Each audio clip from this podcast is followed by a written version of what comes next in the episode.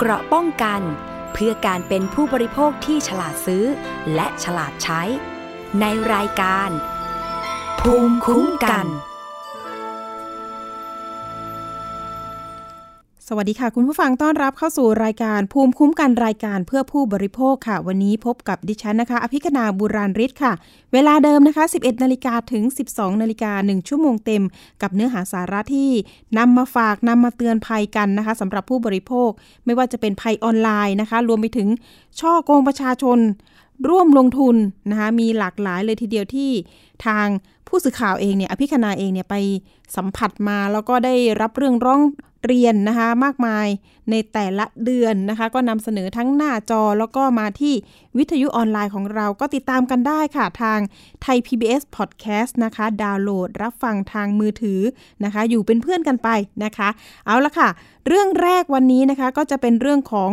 หลอกซื้อกระเป๋าแบรนด์เนมอีกแล้วนะคะ ผ่าน i n s t a g r รมหรือว่า IG นั่นเองนะคะ เรื่องนี้นะคะก็ได้รับเรื่องจากผู้เสียหายเนี่ย โอ้โหหลายคนเลยทีเดียวที่ตอนนี้รวมกลุ่มกันนะคะ ประมาณเกือบ 20 คนละ ตอนนี้น่าจะพุ่งไปถึง 30 คนแล้วหรือไม่นะคะ ก็ล่าสุดเลยก็มาร้องเรียนที่รายการ เพราะว่าคนที่หลอกลวงเนี่ยนะคะก็เข้าไปใน IG ที่เป็น IG ที่ผู้เสียหายเนี่ยเขาซื้อเป็นประจำนะคะ ซื้อมาเนี่ยเป็นลูกค้าประมาณ 2 ปีละ ซึ่ง IG เนี่ยก็เป็นเหมือนกับตัวกลางที่รับฝากขายนะคะ ก็ฝากขายเนี่ยคนที่นำ กระเป๋านำสินค้ามาฝากขายนี่ก็จะเสียค่าบริการให้กับ IG IG นี้ด้วยนะคะอ่าก็ค่าบริการตั้งแต่ 100 บาท 200 บาทแล้วแต่นะคะ ก็มาขายปุ๊บนะคะ ปรากฏว่าก็เหมือนกับว่า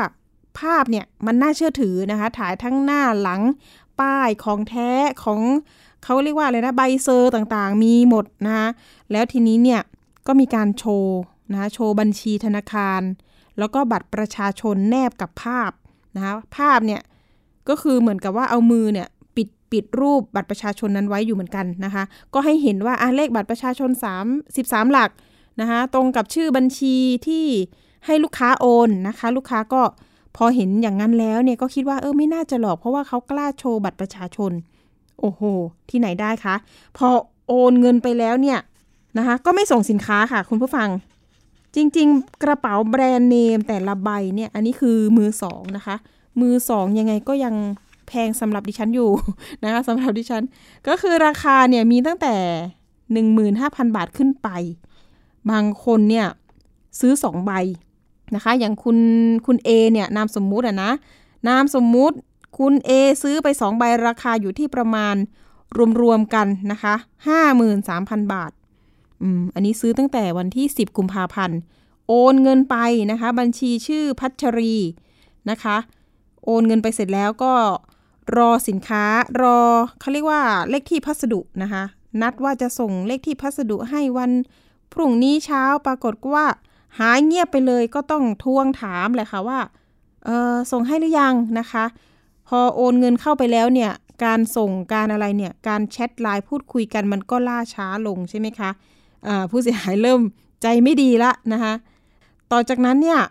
ทางคนที่โอนเงินไปแล้วเนี่ยไม่ใช่แค่คุณเอนะคะมีถึงเกือบ 20 คนอย่างที่บอกไป ปรากฏว่าหลังจากที่โอนเสร็จปุ๊บนะคะมีหลายคนเลยมาโพสต์ใน IG ว่า เอ๊ะออหลอกหรือเปล่าคะไม่ส่งของให้เลย จากนั้นมันมีผู้เสียหายกลุ่มแรกนะคะที่โอนเงินไปก่อนหน้านั้นนะคะโพสต์ว่า แม่ค้าร้านนี้ส่งของผิด หรือเข้าขายการช่อโกงหรือไม่คะ เพราะว่าสั่งกระเป๋าไป แต่คุณส่งหน้ากากอนามัยมาให้ค่ะ เท่านั้นแหละค่ะ ก็มีการแชทเข้าไปถามในกลุ่มอินสตาแกรมนะคะปรากฏว่าเจ้าของที่เป็นเป็นแอดมินของ IG เนี่ยก็บอกว่าไม่มีส่วนเกี่ยวข้องนะคะ ยังไงให้ไปเคลียร์กันหลังไม้เลยค่ะนะคะ ไปเคลียร์กันเองกับคุณพัชรีเลยค่ะอ่าปรากฏว่า จากนั้นเนี่ย ผู้ก่อเหตุก็ลบภาพไปเลยค่ะ ตอนนี้ติดต่อไม่ได้เลยนะคะ ปรากฏว่าไปเช็คชื่อของพัชรีนะคะนามออขอสงวนนามสกุลไว้ก่อนอออายุเนี่ยตอนนี้ประมาณสัก 50 กว่าปีนะคะปรากฏว่าอยู่ที่จังหวัดสุรินทร์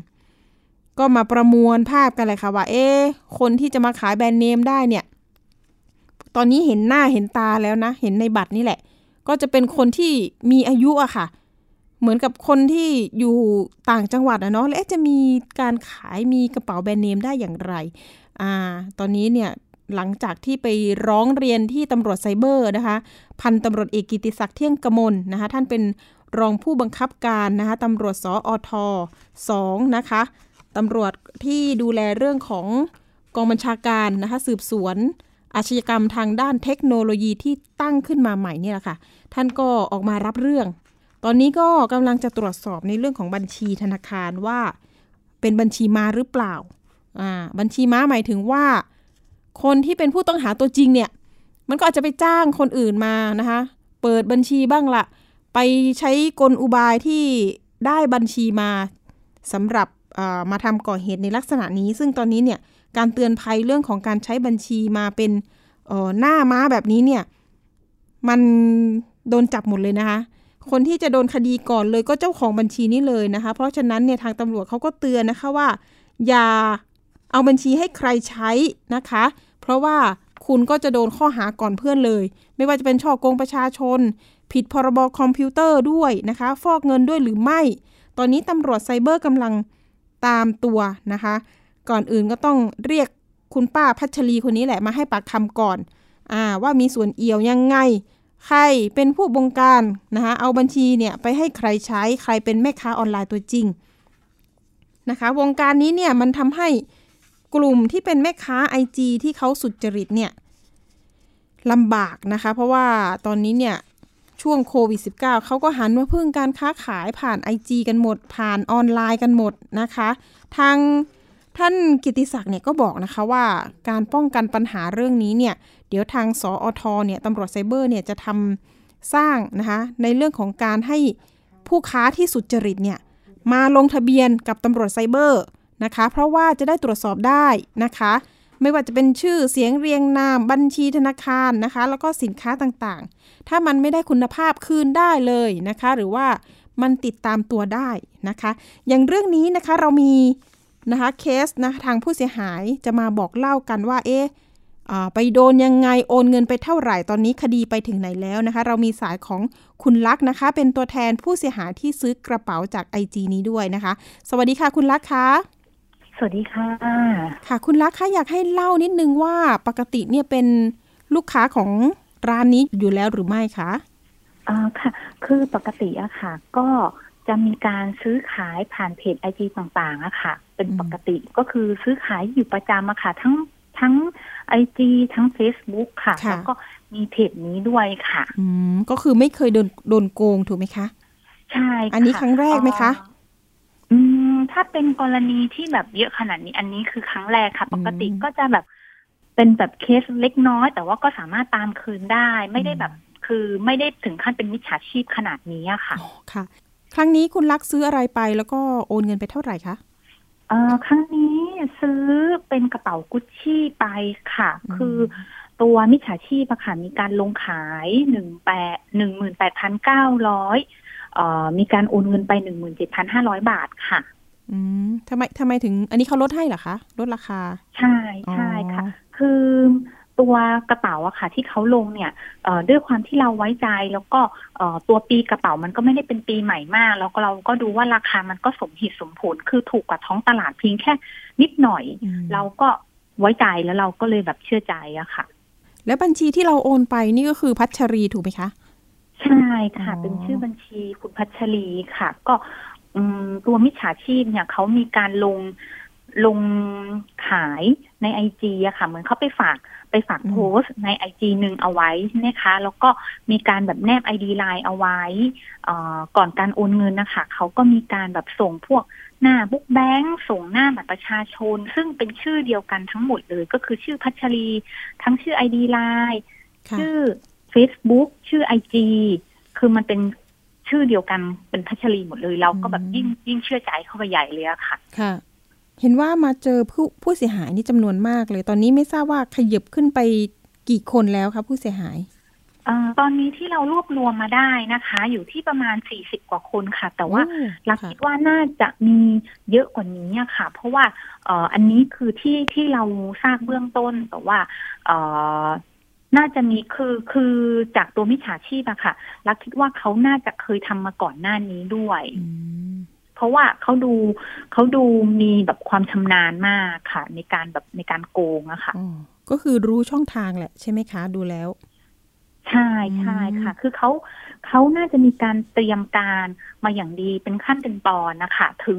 อืมสี่สิบกว่าคนเนี่ย เป็นเป็นการเกิดขึ้นเพียงแค่ช่วงระยะเวลาแบบสั้น ๆ เองนะคะ ประมาณเดือนไหนแบคะบคุณลักษณ์เอ่อเหตุการณ์เนี่ยเกิดขึ้น กุมภาพันธ์ใช่ไหมเดือนคะกุมภาใช่ค่ะอืมช่วงประมาณวันที่เก้าวันที่สิบกุมภาค่ะ แสดงว่าโพสต์เนี่ยมันก็คือจะประมาณเห็นพร้อม ๆ กันกับลูกค้าคนอื่น ใช่ใช่ค่ะเอ๊ะเห็นก็ว่ามันมีในกลุ่มแรกด้วยที่ว่าได้หน้ากากอนามัยอะค่ะ อันนี้เล่าให้ฟังหน่อยอ๋อ ก็คือผู้เอ่อขอเรียกอะเป็นมิจฉาชีพอะนะคะค่ะคือค่ะเขามีการโพสต์ ของของเขาเนี่ยครั้งแรกก็คือรักไม่แน่ใจว่าอาจจะเป็นในช่วงของประมาณวันที่เจ็ดกุมภาอันนี้อ่าโดยประมาณนะคะอืมก็เหมือนมีการโพสต์ขายขายของของเขาเนี่ยค่ะ แล้วก็ค่ะอืมก็มีการทำการโอนเงิน ซึ่งซึ่งของรอบวันที่เจ็ดกุมภาเนี่ยรักไม่แน่ใจว่าเอ่อมีผู้เสียหายโดนไปกี่คน ทีนี้ก็ตัวมิจฉาชีพเนี่ยก็ทำการส่งของรอบนั้นให้ก็คือมีการส่งเลข tracking ให้กับผู้เสียหาย จำนวนหนึ่งอะค่ะค่ะ ก็แต่ว่าตอนนั้นเนี่ยผู้เสียหายเขาก็ยังไม่ทราบว่าเขาโดนโกง เพราะว่าเขาก็ได้รับเลข tracking กันหมดทุกคนอ๋อเหมือนกับค่ะทุกคนก็แบบรอของ ทีนี้ก็ยังไม่มีใครได้ของใช่ไหมคะ พอก่อนที่ทุกคนจะได้ของอะค่ะ รอบคืนวันที่เก้ากุมภาตัวมิจฉาชีพก็มีการได้โพสต์ ลงขายอีกครั้งหนึ่งค่ะ ก็คือกลุ่มค่ะของเรานี่แหละ9กุมภาใช่ไหมคะ กลุ่มที่ใช่สองค่ะอ่า กลุ่มที่สองก็มีการโดนก็คือพอโพสต์ใช่ไหมคะ ตอนช่วงเช้าลักก็ของลักอะค่ะ ก็คือ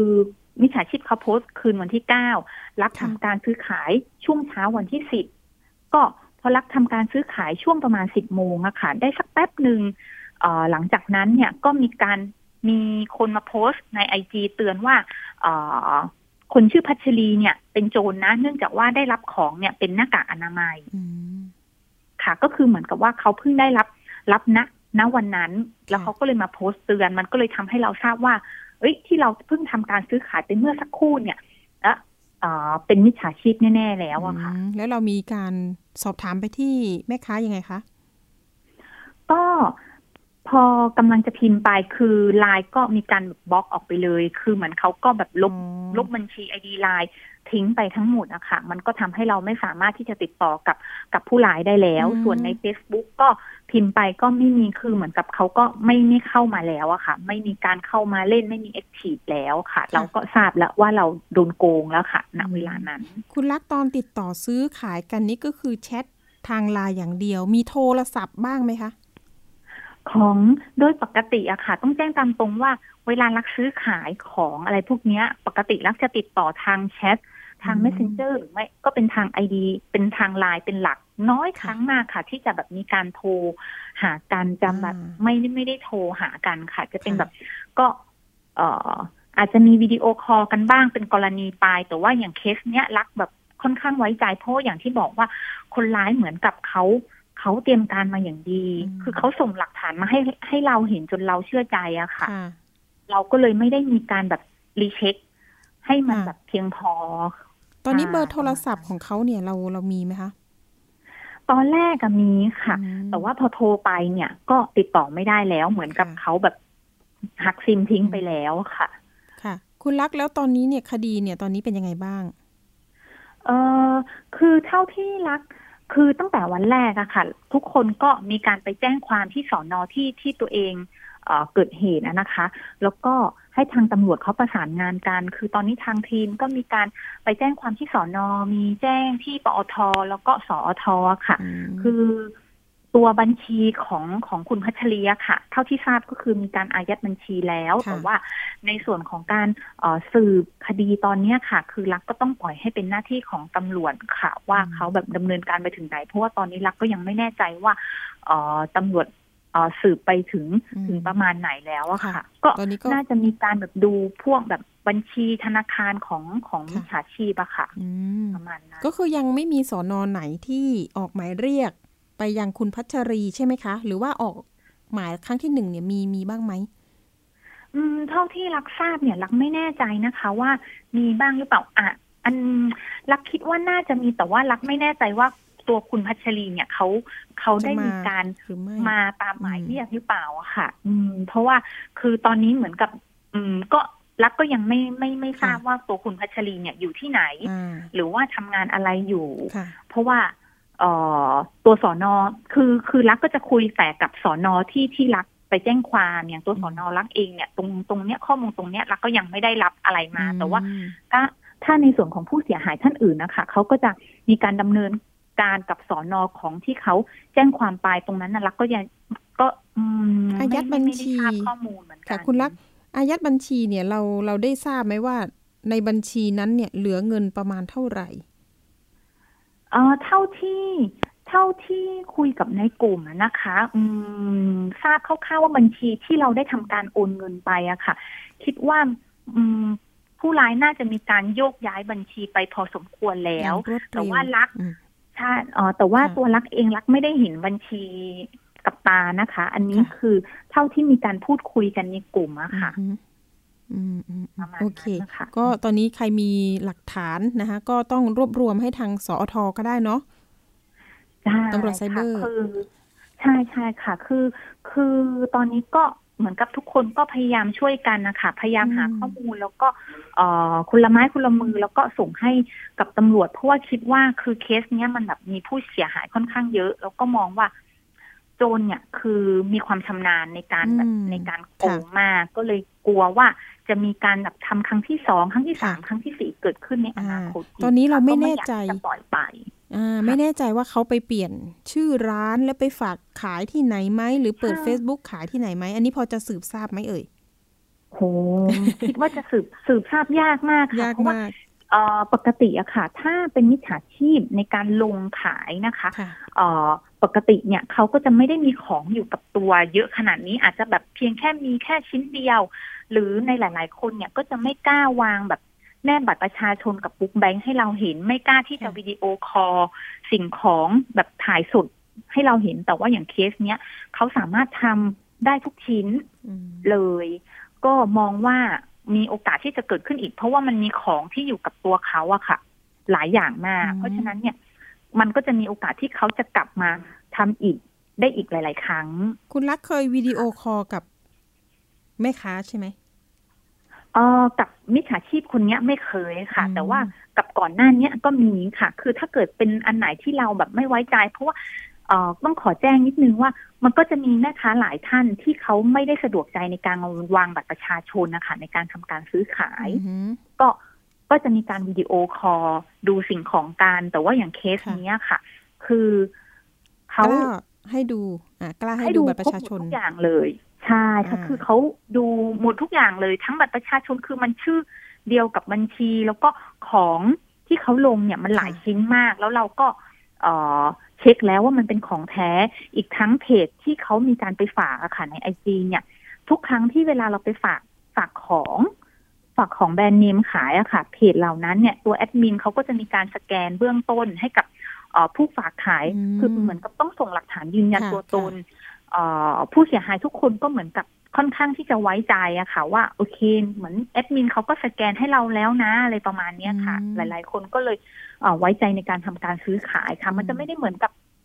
เอ่อ Facebook ที่แบบใครก็โพสต์ขายได้ยิงอะไรไลน์ประมามาณอ่ายิง ad ไลน์เขาเรียกอะไรนะ ยิง ad ใช่ใช่อืมก็ ad ก็โฆษณาขายได้แต่ใช่แต่ค่ะแต่ว่าอย่างไอจี IG เนี่ยคือทางเจ้าของไอจีเนี่ยบอกเราแล้วใช่ไหมคะว่า หลักฐานของ แม่ค้าหรือมิจฉาชีพคนเนี้ยก็คือเขาได้ขอไว้หมดแล้วก็คือตรงกันว่าเป็นพัชรีใช่ไหมคะใช่ใช่ค่ะอ๋อคือพอหลังจากเราโดนโกงเราก็มีการติดต่อแอดมินไป ก็แอดมินก็มีการส่งข้อมูลของมิจฉาชีพมาให้เราดู ซึ่งมันก็ตรงกันกับที่เราได้ทั้งหมดอ๋อค่ะออะโอเค สุดท้ายนี้อยากให้คุณลักษณ์เตือนภัยนิดนึงการซื้อสินค้าผ่านทางออนไลน์ในโลก ยุคโควิดแบบนี้เนาะมันก็ต้องนะ ซื้อทางออนไลน์นี่แหละสะดวกที่สุดแล้ว ใช่ค่ะใช่ค่ะ คือ คืออย่างที่ได้มาคือตอนนี้มันเป็นยุคโควิด แล้วมันก็เป็นยุคที่ออนไลน์มันกำลังเฟื่องฟูมาก มันคงแบบเราหลีกหนีการซื้อสินค้าออนไลน์นี้ได้อะค่ะ โดยปกติอะค่ะ ถ้าเป็นสินค้าที่มูลค่าสูง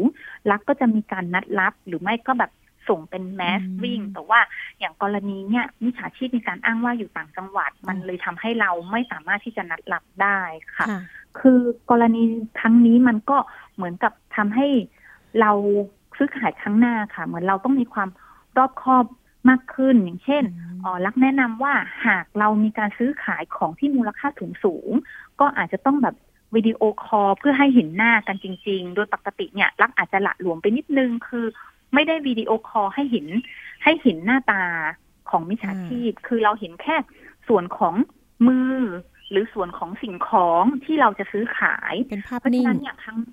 ใช่ค่ะเป็นภาพนิ่งหรือ หรือจริงๆอะค่ะ ในกลุ่มผู้เสียหายบางคนคือเขาก็ได้เป็นวิดีโอนะคะ แต่ว่าเหมือนกับเราก็เชื่อใจมันทำให้เราแบบพลาดไป คือรักแนะนำว่า ถ้าเป็นมูลค่าสูงมากมากๆเนี่ย อาจจะต้องเป็นแบบ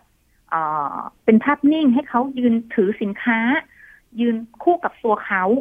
เลย เพราะว่าถ้าเกิดสมมติเกิดกรณีโกงหรือยังไงก็แล้วแต่เนี่ยอย่างน้อยเนี่ยเราก็มี รูปเขาที่เป็นตัวตนของเขาจริงๆอะค่ะ เพื่อที่จะได้ไปตามจับเขาได้ แต่อย่างกรณีเนี้ยเราไม่แน่ใจว่ามิจฉาชีพเขาไปสวมบัตรประชาชนของใครมาใช้หรือเปล่า มันก็เลยทำให้เราอาจจะจับจับมิจฉาชีพได้แบบผิดคนนะคะค่ะ ยังไงตอนนี้ฝากความหวังไปที่เจ้าหน้าที่ตำรวจนะคะที่จะต้องอาจจะต้องไปตามคุณป้าพัชรีนะคะ มาให้การนิดนึงว่า เอ๊ะ บัตรประชาชนบัญชีไปเปิดให้ใครอ่าเกี่ยวข้องยังไงกับแม่ค้าเกี่ยวข้องยังไงกับมิจฉาชีพใช่ค่ะค่ะ โอเค วันนี้ขอบคุณคุณลักษ์ที่มาเตือนภัยผู้บริโภคนะคะ ยังไงเดี๋ยวเราติดตามคดีนี้กันต่อค่ะ ค่ะ ขอบคุณมากค่ะ สวัสดีค่ะ ค่ะ สวัสดีค่ะ ค่ะ ตอนนี้ก็เดี๋ยวตำรวจสอทนะคะกำลังสืบอยู่นะคะ ท่านก็บอกว่าไม่ยากและไม่ง่ายนะคะ ให้กำกวมอยู่นะคะ เดี๋ยวยังไงก็ตามต่อกันนะคะ ว่าจะจับ คนร้ายตัวจริงได้หรือเปล่านะคะ แล้วก็วงการนี้นะคะ ตอนนี้มีร้องเรียนเข้ามาเยอะมากเรื่องของขายสินค้าออนไลน์นะคะ เรื่องของที่นอนยางพาราก็มาอีกแล้วนะคะ ล่าสุดก็จะมีผู้เสียหายเกิดขึ้นอีกแล้วนะคะ เป็นรายใหม่ประมาณ 50 คน หลังจากที่เราเคยทำข่าวเรื่องนี้ แล้วก็จับกลุ่มแม่ค้าคนนี้ไปแล้ว ปรากฏว่านะคะก็ยังไป เขาเรียกว่ามีมีคดีความในชั้นศาลนะคะชั้นสอนอนะคะชั้นตำรวจนั่นเอง แล้วก็มีหมายจับค้างเก่านะคะก็ยังไปขายของต่ออีกนะคะ Facebook ตอนนี้ต้องระวังค่ะ มี Facebook เรื่องออชื่อว่าจิปาถะ รวมถึงสินค้าจากโรงงานนะคะ ขาย topper ที่นอนยางพารา ล่าสุดทางตำรวจไซเบอร์ก็ไปจับกลุ่มแม่ค้าคนนี้ได้แล้ว แล้วก็ส่งตัวไปตามหมายจับที่ สภ.บ่อผุดที่สุราษฎร์ธานีนะคะเช็คไปล่าสุดได้รับการประกันตัวไปอีกแล้วนะคะ อันนี้เราไม่ก้าวล่วง แต่ระหว่างการจับกลุ่มเนี่ยแม่ค้าคนนี้ก็ยังใส่กำไล EM นะคะเป็นกำไรที่ควบคุมความประพฤติ แล้วก็ยังมีคดีความอยู่นะคะ ยังไงเนี่ยตอนนี้ถ้าเกิดว่าประกันตัวไปแล้ว ก็ต้องมารายงานตัวนะคะ ใครที่ แจ้งความจับนางอยู่นะคะ ก็ต้องเร่งรัดทางเจ้าของคดีของเราที่สอนอสอพอของเราที่ไปแจ้งนะคะ เพื่อที่จะติดตามนะคะอายัดตัวหรือว่าเชิญนะคะแม่ค้าคนนี้ถ้าเกิดว่าบริสุทธิ์ใจต้องมาให้ปากคำรวมถึงอาจจะต้องอคืนเงินนะคะคืนเงินที่เขาโอนเงินค่าสินค้าไปรอสินค้าพรีออเดอร์ประมาณ 1 เดือนแล้วไม่ได้เนี่ยนะคะอ่ายังไงถ้าเกิดค้าขายจริงใจนะคะก็นะคะ แสดงตัวแล้วก็ชี้แจงนะคะ แล้วก็อาจจะต้องคืนเงินให้เขาอ่าแล้วก็ไม่ทำแบบนี้อีกเนาะเพราะว่าเขาตั้งกลุ่มเป็นมหากราบกันแล้วนะคะ อันนี้ภาค2นะคะ ภาคแรก ภาคแรกก็ยังไม่จบนะคะ มีภาค 2 อีกแล้วอะไปเรื่องที่ 2 กันต่อเรื่องของล่าสุดมีเรื่องการช่อโกงผ่านไลน์เขาเรียกว่าปลอมไลน์ลวงหลอกนะคะ มาเป็นเพื่อนสนิทแล้วก็ขอยืมเงินอีกแล้วอ่าล่าสุดเกิดผู้เสียหาย 40 คนค่ะ คุณผู้ฟัง นะคะ ตอนนี้ถูกกลุ่มมิจฉาชีพนะคะแฮกแฮกไลน์นะคะแล้วก็แกล้งมาเป็นเพื่อนของเรานี่แหละ ใช้คำพูดที่สนิทกันนะคะจริงๆแล้วเนี่ยข้อมูลเรื่องนี้เนี่ยเราเคยนำเสนอไปแล้วแต่ว่าเห็นว่ามิจฉาชีพคนนี้ไม่ใช่คนเดิมนะคะ เป็นน่าจะเป็นอีกคนหนึ่งหรือเปล่า ตอนนี้กำลังตรวจสอบอยู่ แล้วก็ผู้เสียหายเนี่ยกำลังรวมกลุ่มกันเพื่อที่จะไปแจ้งตำรวจไซเบอร์นะคะ เพราะว่าถูกผู้ต้องหาถูก ถูกผู้ก่อเหตุ ยืมเงินตั้งแต่ 10,000 บาทไปถึงสามหมื่นหกหมื่นก็มี ตอนนี้รวมๆความเสียหายนี่เกือบหนึ่งล้านบาทเลยทีเดียว เพราะว่าประมาณ 40 คนได้นะคะคุณผู้ฟัง เอ๊แต่ว่าการที่เราไปหลงเชื่อนี่เป็นคิดว่าเป็นเป็นเพื่อนเราจริง ๆ เนี่ย คนที่ทำแบบนี้เนี่ยเขาไปศึกษาข้อมูลจากทาง Facebook นะคะ คนที่เขาเรียกว่า อาจจะเป็นเจ้าของธุรกิจ หรือว่าเป็นแม่ค้าออนไลน์เนี่ยโชว์ หมายเลขเบอร์โทรศัพท์ ID ไลน์หน้า Facebook ต้องระวังนะคะ เพราะว่าเขาอาจจะเอาไอจุดนั้นนะมาทำเป็นมาแฮ็กไลน์เรานะคะมาสร้าง ID ไลน์เราหรือว่ารหัสเราที่มันไม่ได้เดายากนะคะเขาก็สามารถทำได้อ่าแล้วก็หาเหยื่อที่อะพอจะมีเงินหน่อย มีตำแหน่งหน้าที่การงานมันก็ไปศึกษาผ่าน Facebook ได้ เอาละเดี๋ยวเรามี ผู้เสียหายนะคะที่จะมาพูดคุยบอกเล่าเตือนภัยกันนะคะ อยู่ในสายกับเรา คุณออนนะคะ สวัสดีค่ะ สวัสดีค่ะค่ะ คุณออนคะเกิดเหตุนี้เนี่ย ประมาณวันที่เท่าไหร่คะวันที่สิบสองค่ะ โอ้สิบสองกุมภาพันธ์กุมภาพันธ์ที่ผ่านใช่มาค่ะเป็นยังไงเล่าให้ใช่ฟังค่ะหน่อยเริ่มแรกเลยเนี่ย เพื่อนคนไหนไลน์มาหาเราแล้วแบบยืมเงินอะไรอย่างไรเล่าให้ฟังหน่อย ค่ะ พอดีเราจะเป็น กลุ่มเพื่อนกันสามคนเขาจะแอดมาเป็นในกลุ่มเพื่อนที่เราทำกันเป็นกลุ่มไลน์เพื่อนเฉพาะเพื่อนที่สนิทเท่านั้นนะคะอ๋อ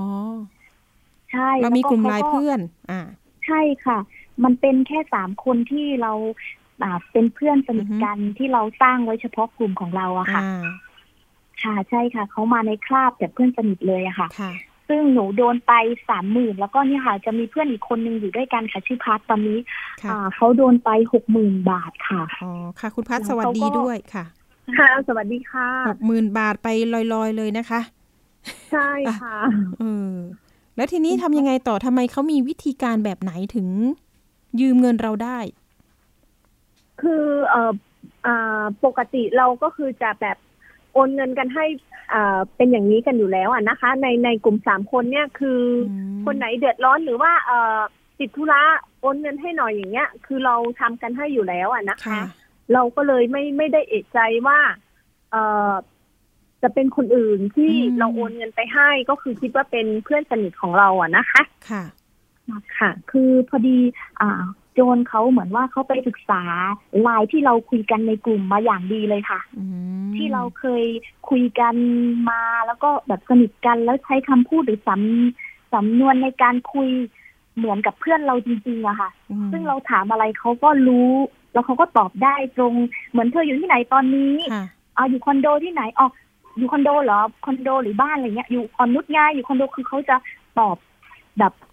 เหมือนมันตตัรวงข้อเพื่อนมูลเราตรงกันจๆเลยค่ะอ่าใช่ค่ะตายเราละก็เลยเชื่อสนิทใจค่ะ ก็เลยเนี่ยค่ะค่ะ อันตรายเขาก็จะเหมือนไปหาข้อมูลเพื่อนเรามาอย่างดีเลยเพื่อที่จะมาหลอกเราอะค่ะ แล้วเพื่อนเราเนี่ยโดนแฮ็กไลน์ถูกไหมคะใช่ค่ะ แล้ว Facebook นี่เกิดปัญหาไหมเฟซของหนูไม่ค่ะ ไม่ไม่ค่ะอืมค่ะไม่ค่ะ ดูแล้วแล้วก็คนร้ายไปดูข้อมูลเพื่อนคนเนี้ยก่อนแฮ็กเนี่ย ใน Facebook ด้วยหรือเปล่า อันนี้ก็ไม่ไม่ทราบรายละเอียดเหมือนกันน่ะนะคะอืมก็แต่มองว่าว่าเอ๊ะเขาจะแฮ็กไลน์ได้อย่างไรอะไรเงี้ยเนาะใช่เพราะว่าเอ่อคือถ้าสมมุติ Facebook เราก็อาจจะเอ่อระวังนิดนึงอะนะคะอืมแต่ทีเนี้ยมันมันมาทางเอ่อไลน์ไง ซึ่งไลน์เราก็ไม่ได้แบบเอ่อมีเพื่อนเยอะแยะอะไรมากมายอะนะคะ เฉพาะคนสนิทจริง ๆ เราก็เลยคิดว่าเออเป็นเป็นเพื่อนเราอืมเนี่ยค่ะ ก็เลยค่ะ เลยเลยโดนนะคะตอนนี้แล้วถ้าเป็นโจรจริงๆอะค่ะเขาน่าจะแบบว่าหลอกไปทุกคนนะคะหลอกไปอืมถ้าสมมติแท็กมาในเป็นเพื่อนในคราบของเพื่อนเรา เพื่อนมีสักสิบคนในไลน์ก็น่าจะส่งไปขอสักสิบคนใช่ไหมคะ แต่อันนี้เขามีข้อมูลเขาขอเราแค่สองคนเท่านั้นค่ะ พอเรารู้ข่าวปุ๊บว่าไม่ใช่เพื่อนเราโทรไปถามเพื่อนเพื่อนบอกว่า ไม่มีใครโดนหลอกเลย โดนหลอกเฉพาะเราสองคนเท่านั้นค่ะอ้าวนะคะ คุณคือใช่ผู้โชคดี นะคะอ่าแล้วทีนี้ทางด้านคดีทั้งสองท่านไปแจ้งความด้วยกันหรือไม่ คือตอนเกิดเหตุหนู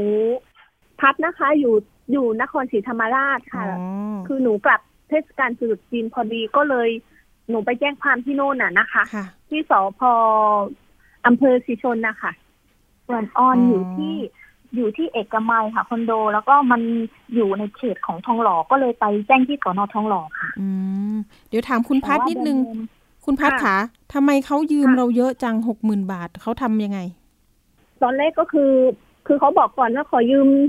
สองหมื่นได้ไหมคะ อะไรประมาณนี้อะนะคะหนูก็บอกอะโอเคได้อะไรอย่างเงี้ยก็เลยโอนให้แต่พอสักพักหนึ่งเขาก็ส่งมาบอกว่า เออถ้ามีอีกได้ไหมแต่ว่าปกติก็คือเออ เราก็จะโอนเงินกันอ่าหลักหมื่นกันอยู่แล้วอะนะคะ ก็คือแบบเออทำธุระให้หน่อยนะสองหมื่นสามหมื่นอะไรประมาณเนี้ยค่ะอืมก็ก็เลยเขาน่าจะศึกษาในไลน์เพราะว่าพัดนะคะจะสนิทอ่ากับ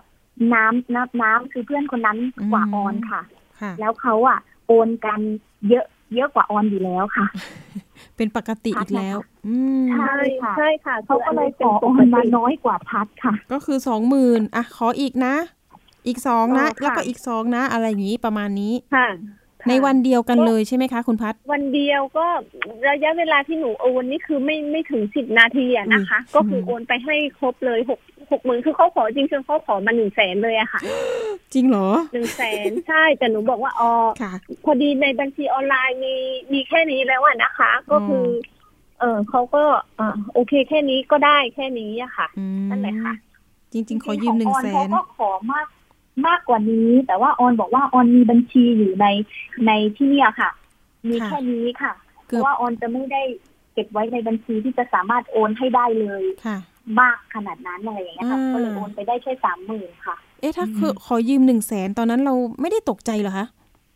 ไม่คือตอนแรกคือสองหมื่นก่อนไงคะเออเออเออพอมาสองหมื่นเสร็จก็จะเป็นแบบเออ อะให้ได้นะอะไรอย่างนี้เนาะใช่สองหมื่นสองหมื่เรานเคอืยมคือเคยเคยโอนกันหลักหลักหมื่นหรือว่าจ้ะคือแบบเอ่อหนูคือไว้ใจกันมากโดยที่หนูให้บัตร ATM ไปกดเงินเลยก็มีอะค่ะอุ๊ยคืตายไว้ใจกันมากใช่กับคุณน้ำนี่นะคะใช่ใช่เออดีคืจัองเลคืยอเอ่อค่ะค่ะก็คือ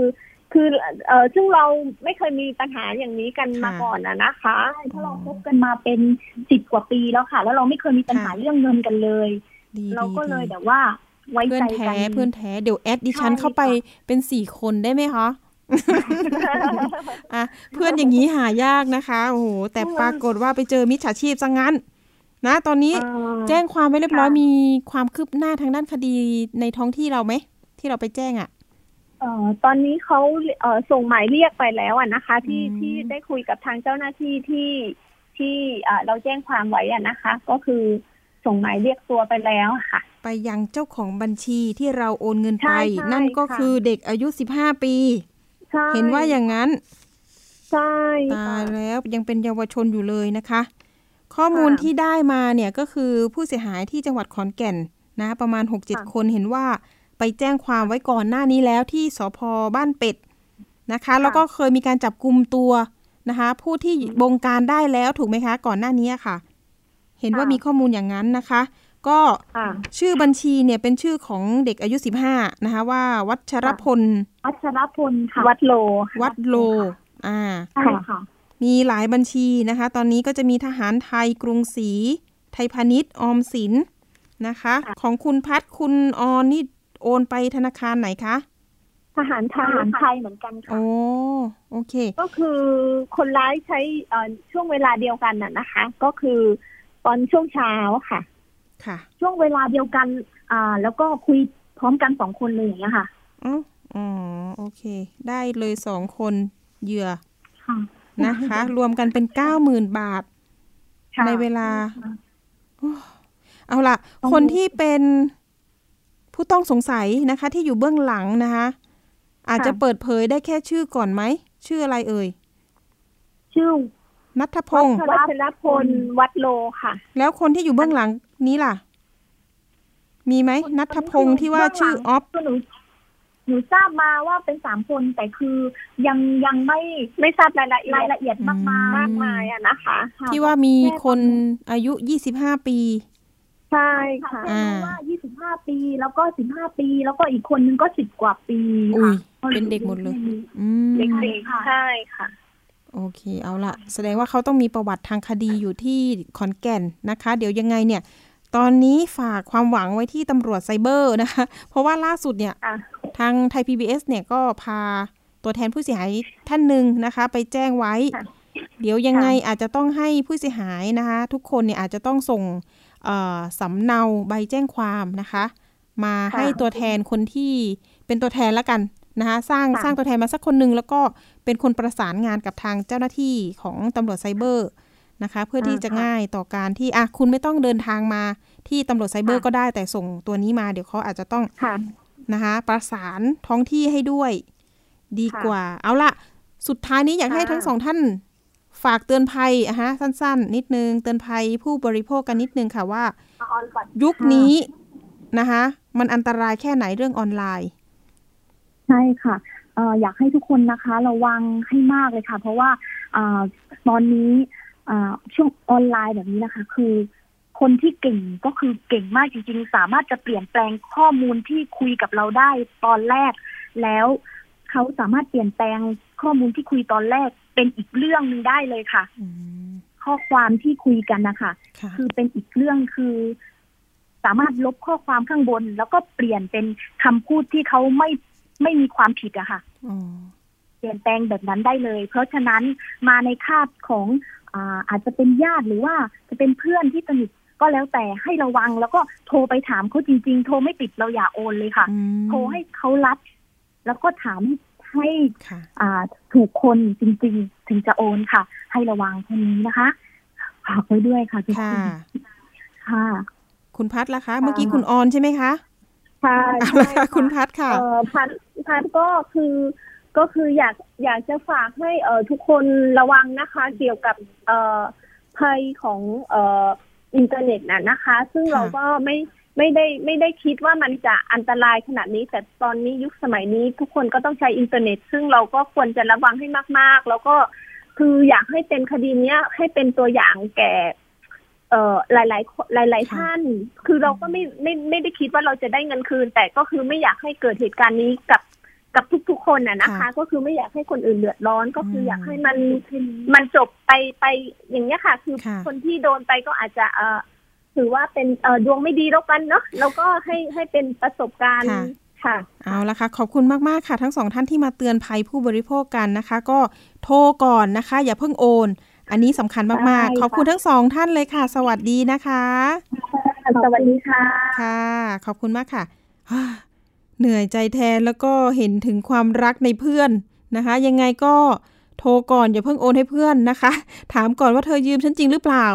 อะเอาละค่ะ ไปช่วงต่อไปกันเลยค่ะ ช่วงคิดก่อนเชื่อกับดรแก้วกังสดานอัมภัยนักพิษวิทยา และคุณชนะทิพย์ไพรพงศ์วันนี้เสนอตอน ไฟโตเอสโตรเจน มีผลต่อภาวะเจริญพันธุ์ จริงหรือไม่ค่ะไปติดตามค่ะ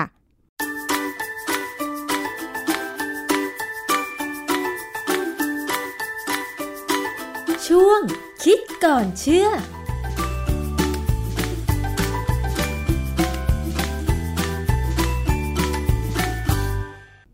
บกันในช่วงคิดก่อนเชื่อกับดรแก้วกังสดานนภัยนักพิษวิทยากับดิฉันชนาทิพไพรพงศ์นะคะ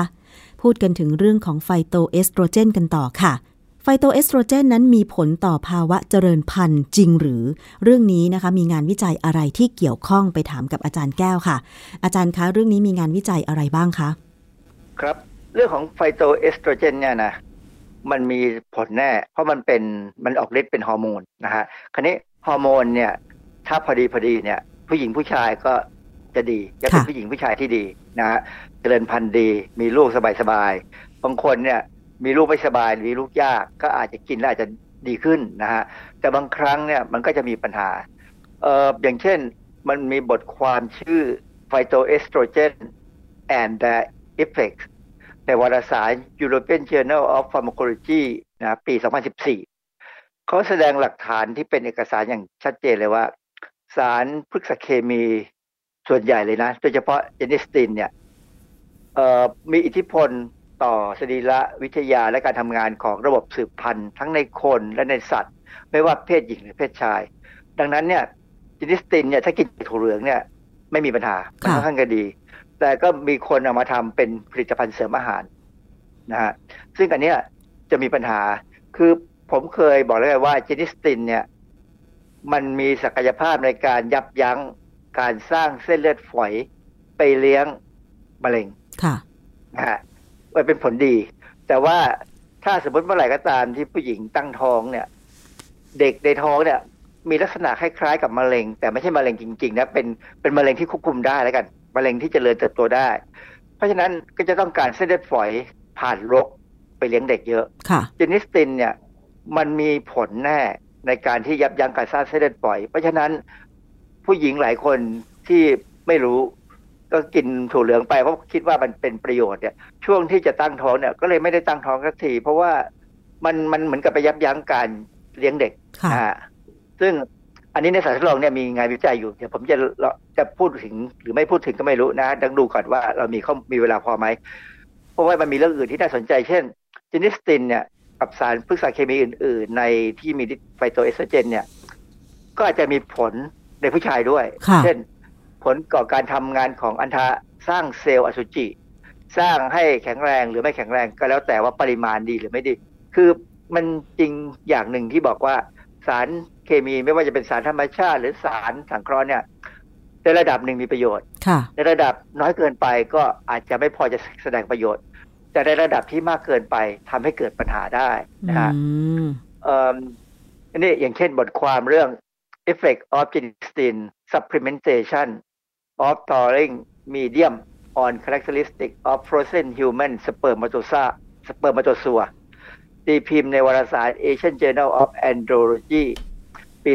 2010 อันนี้เขาพูดถึงความสำคัญทางคลินิกของจินิสตีนนะที่อาจเกิดขึ้นได้ในการรักษา ในการรักษาความผิดปกติของอันทะ การฟื้นตัวและการปรับปรุงคุณภาพของน้ำอสุจิอย่างมีนัยสำคัญหมายความว่าอันนี้เขาใช้จินิสตีนที่เป็นสารสังสารสังเคราะห์หรือว่าอาจจะเป็นสารที่สกัดออกมานะเพื่อใช้ในการแพทย์ค่ะ มันอาจจะช่วยในคนที่มีปัญหาในในผู้ชายเช่นช่วยยังไงคะอาจารย์เรื่องของสเปิร์มเช่นเรื่องของสเปิร์มเนี่ยบางคนบางคนนี่เขามีปัญหา ปัญหาสเปิร์มรูปร่างผิดปกติ สเปิร์มว่ายช้าส เปิร์มบางตัวมีสองหางอะไรอย่างเงี้ยอืมนะฮะซึ่งมันเป็นความผิดปกติ แต่ว่า อันเนี้ยเขาบอกว่า genistein อาจจะช่วยได้ในเรื่องของรูปร่างของสเปิร์ม การเคลื่อนที่ปริมาณ และความสามารถในการผสมพันธุ์ อันนี้ก็ยังเป็นความหวังอะนะคือมันก็มีการศึกษาในสัตว์เอ้ยในสัตว์และในคนเนี่ยกำลังคงกำลังศึกษาอยู่ เพราะว่าของพวกนี้ถ้าศึกษาไม่ดีเนี่ยแล้วเอามาใช้ในการแพทย์เนี่ย อาจจะมีปัญหากับคนไข้นะค่ะฮะคราวนี้เจนิสตินเนี่ย อีกอันที่ดีก็คือเขาบอกว่ามันสามารถยับยั้งความผิดปกติของอันทะที่เกิดจากมอร์ฟีนในการศึกษาในหนู คือเขาศึกษาในหนูที่ได้รับมอร์ฟีนนะคือมอร์ฟีนเนี่ยมันก็เป็นพวกยาเสพติดอยู่ในฟิน แล้วอาจจะเขาอาจจะมองภาพเกินไปถึงยาบงยาบ้าด้วยมั้งเพราะว่ามันเป็นสารกลุ่มใกล้ๆกันนะนะค่ะเอ่อบทความเรื่อง effect of genistein on reproductive parameter and serum nitric oxide level in morphine treated mice เอ่อ บทความนี้ก็คือการที่เขาดูผลของไอ้เจ้ามอร์ฟีนที่ให้กับหนูไม้หนูหนูหนูหนูตัวเล็กๆขาวๆเนี่ยหนูถีบจักรเนี่ยนะว่า genistein เนี่ยช่วยได้เขาตีพิมพ์ในวารสาร International Journal of Reproductive Biomedicine ปี 2016 ค่ะ แสดงฤทธิ์ของ genistein เลยในการยะคือหนูที่ได้รับมอร์ฟีนเข้าไปเนี่ยถ้าไม่ได้รับ genistein เนี่ย อัณฑะมีความผิดปกติ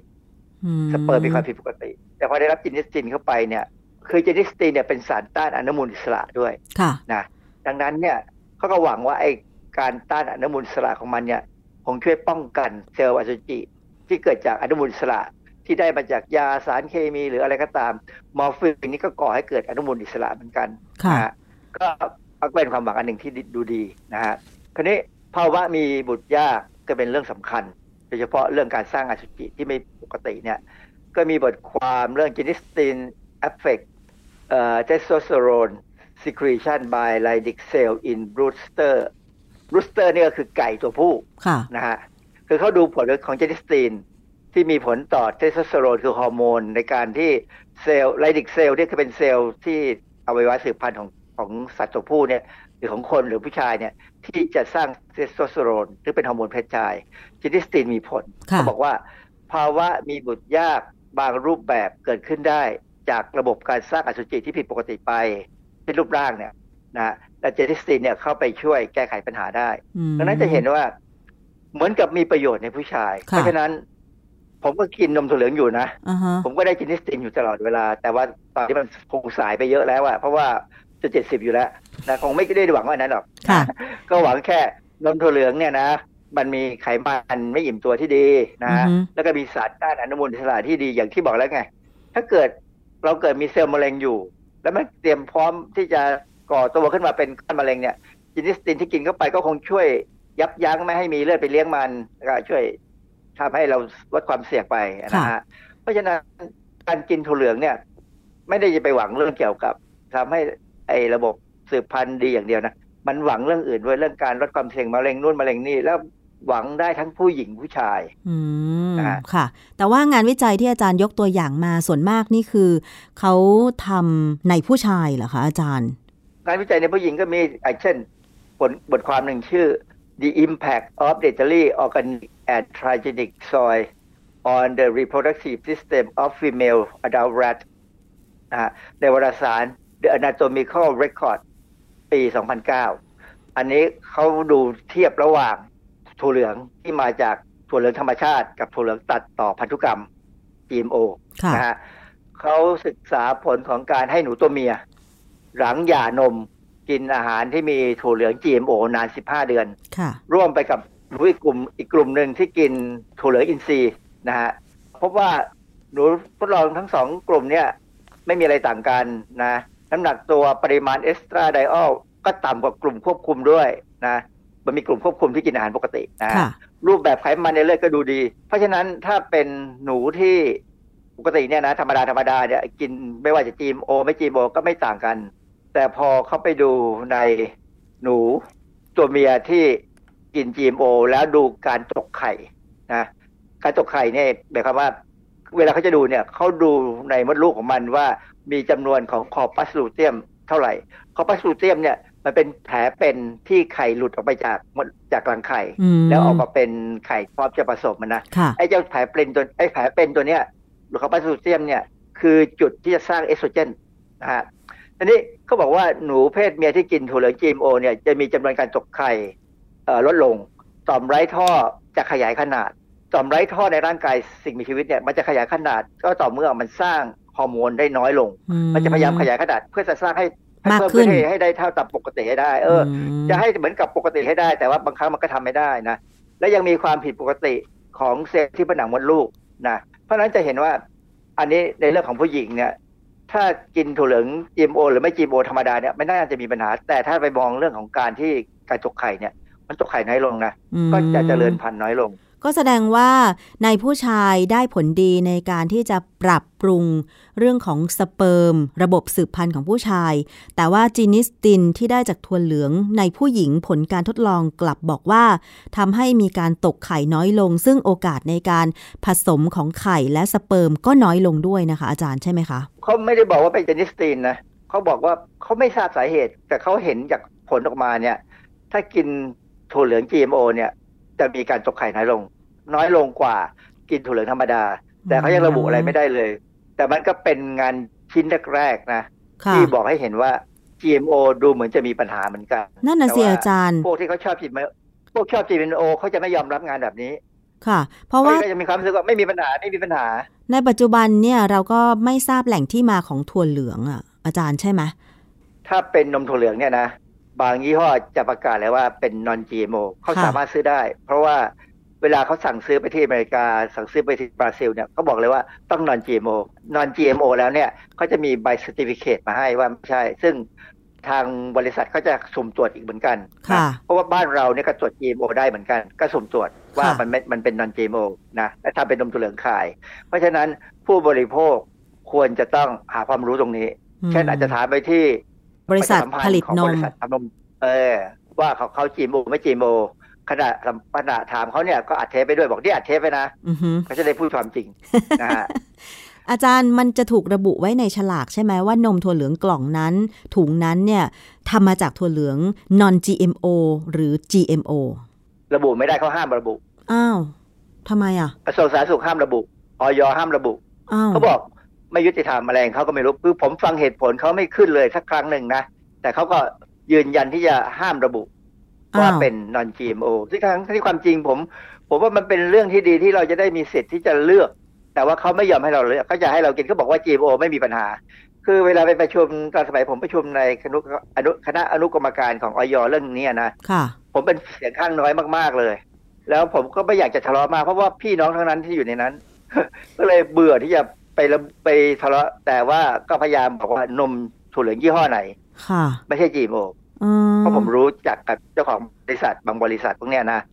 ก็แล้วแต่ครับ อันนี้ก็หาความรู้เอานะฮะคือมันไม่ถึงกับระบุว่าอันตรายจริง ๆ เพราะว่ามันเพิ่งเป็นการทดลองในครั้งต้นๆที่มีการศึกษานะแล้วเขาดูตรงนี้ค่ะ คือจริง ๆ เนี่ย ถ้ากินเป็นธรรมดาธรรมดาได้ไม่ได้ดูเรื่องเกี่ยวกับการสืบพันธุ์เนี่ยมันไม่มีปัญหาค่ะ มันไม่เห็นอะไรชัดเจน เพราะว่าแม้กระทั่ง ไอ้เจ้าไฟโตเอสโตรเจนที่อยู่ในถั่วเหลืองทั้ง GMO กับนัน GMO เนี่ยมันก็ไม่ปริมาณไม่ได้ต่างกัน เพราะฉะนั้นอาจจะเป็นปัจจัยตัวอื่น ที่มันเพิ่มขึ้น หรือลดลงในถั่วเหลืองที่ GMO หรือไม่ GMO เนี่ยที่ไม่เหมือนกันเนี่ยเป็นตัวทำให้เกิดปัญหาในงานวิจัยเช่นนี้ด้วยซ้ำอืม ค่ะ เพราะฉะนั้นโดยสรุปแล้วเนี่ยนะคะ ไฟโตเอสโตรเจน จากถั่วเหลืองเนี่ยมีผลต่อภาวะเจริญพันธุ์ต่อทั้งผู้หญิงผู้ชายใช่ไหมอาจารย์ คือคือสำหรับผู้หญิงเนี่ยนะผมแนะนำนิดนึงว่า ถ้าคิดว่าจะพร้อมจะมีลูกนะจะตั้งท้องเนี่ยนะกินผลิตภัณฑ์ถั่วเหลืองให้น้อยลง ช่วงช่วงยิ่งยิ่งถ้าพอได้ใจว่า เออมันมันมันมีการตั้งท้องเนี่ยนะช่วงนั้นงดกินไปสามเดือนค่ะนะฮะเพราะว่ามันอาจจะมีผลหรือไม่มีผลเนี่ยแต่ว่าเรางดไปก่อนให้สบายใจเลยเรางดยาวเลยสี่ห้าเดือนหกเดือนไปเลยก็ได้ จนเด็กเนี่ยโตจะเป็นเป็นเป็นคนเต็มที่แล้วเนี่ยนะ พร้อมที่จะออกแล้วเนี่ยค่อยกลับมากินก็ไม่มีปัญหา เพราะว่าไม่เคยมีข้อมูลว่ามันเกิดการกินนมถั่วเหลืองเนี่ยมีผลต่อนนมที่ให้ให้เด็กค่ะ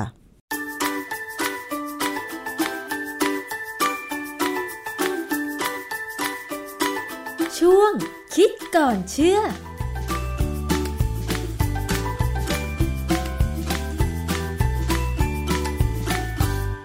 นี่ก็เป็นข้อมูลความรู้สำหรับสัปดาห์นี้ที่นำมาฝากคุณผู้ฟังกันนะคะ สัปดาห์หน้าเจอกันใหม่สำหรับเรื่องเตือนภัยผู้บริโภคแบบว่า โอ้โห น่าสนใจหลาย ๆ ประเด็นเลยนะคะ เดี๋ยวอภิคณาจะนำมาฝากกันอีก แล้วก็นะคะ ฝากเตือนภัยออนไลน์กันด้วยนะคะ ในยุคนี้ วันนี้หมดเวลาแล้วค่ะ สวัสดีค่ะ